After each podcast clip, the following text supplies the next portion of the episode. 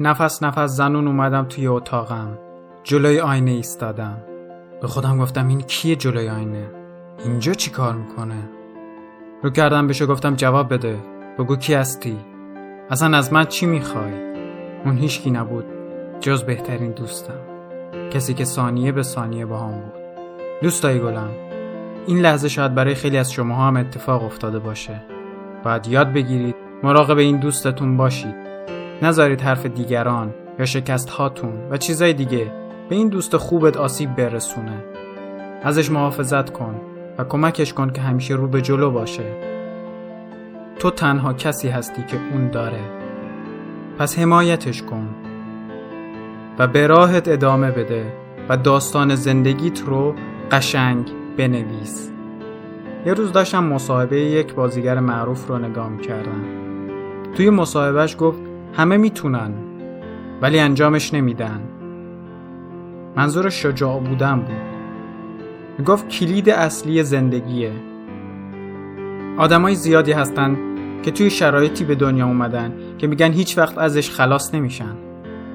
حق دارن. واقعا هم هیچ وقت ازش خلاص نمیشن. چون بهش باور دارن. و این در ذهنشون نهادینه شده که نمی‌تونن از اون شرایط رهایی پیدا بکنن.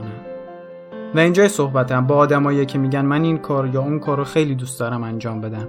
رفیق هر روز یه شانس دوباره است واسه شروع کردن. اتوبوس هر روز رد میشه و تو هر روز این شانس رو داری که به دنبال رویاهات بری. و اینو بدون هیچ وقت دیر نیست. برای هیچ کاری دیر نیست. مهم باور و ایمان قلبی ماست. هرچی بزرگتر میشیم بیشتر متوجه این موضوع میشیم. که ایمان و باور جوهره یه چیزیه که بهش امید دارید. اگر چیزی رو با تمام وجودتون باور داشته باشید حتی اگرم از نظر بقیه دست نیافتنی باشه شما بهش خواهید رسید.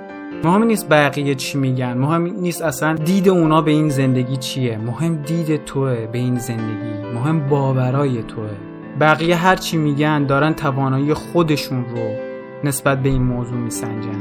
به اینکه آیا میشه یا نمیشه. و هیچ کس توانایی و استعدادایی که خدا به تو داده رو نداره. پس راهت رو برو و نزار معیوس و ناامیدت کنن. تو خالق زندگی خودتی. روزای خیلی سختی تو زندگی هممون میاد. روزایی میاد که شاید به زور خودمون از تخت خواب بخوایم بلند کنیم. ولی هیچ ایرادی نداره. روزایی میاد که شاید اصلا انقدر بیحال باشی که کل اتاقت به هم ریخته باشه. هیچ ایرادی نداره. به خودت استراحت بده. با خودت مهربون باش. به خودت سرکوفت نزن به خاطر شکستایی که داشتی. شکست زمانیه که تو دست از تلاش کردن دوباره برداری. مهم نیست بقیه چقدر سریع به اون اهدافی که خواستن رسیدن. راه تو زندگی تو جداست. گاهی وقتا دیر رسیدن باعث میشه که خیلی تجربیات بیشتری کسب کنی.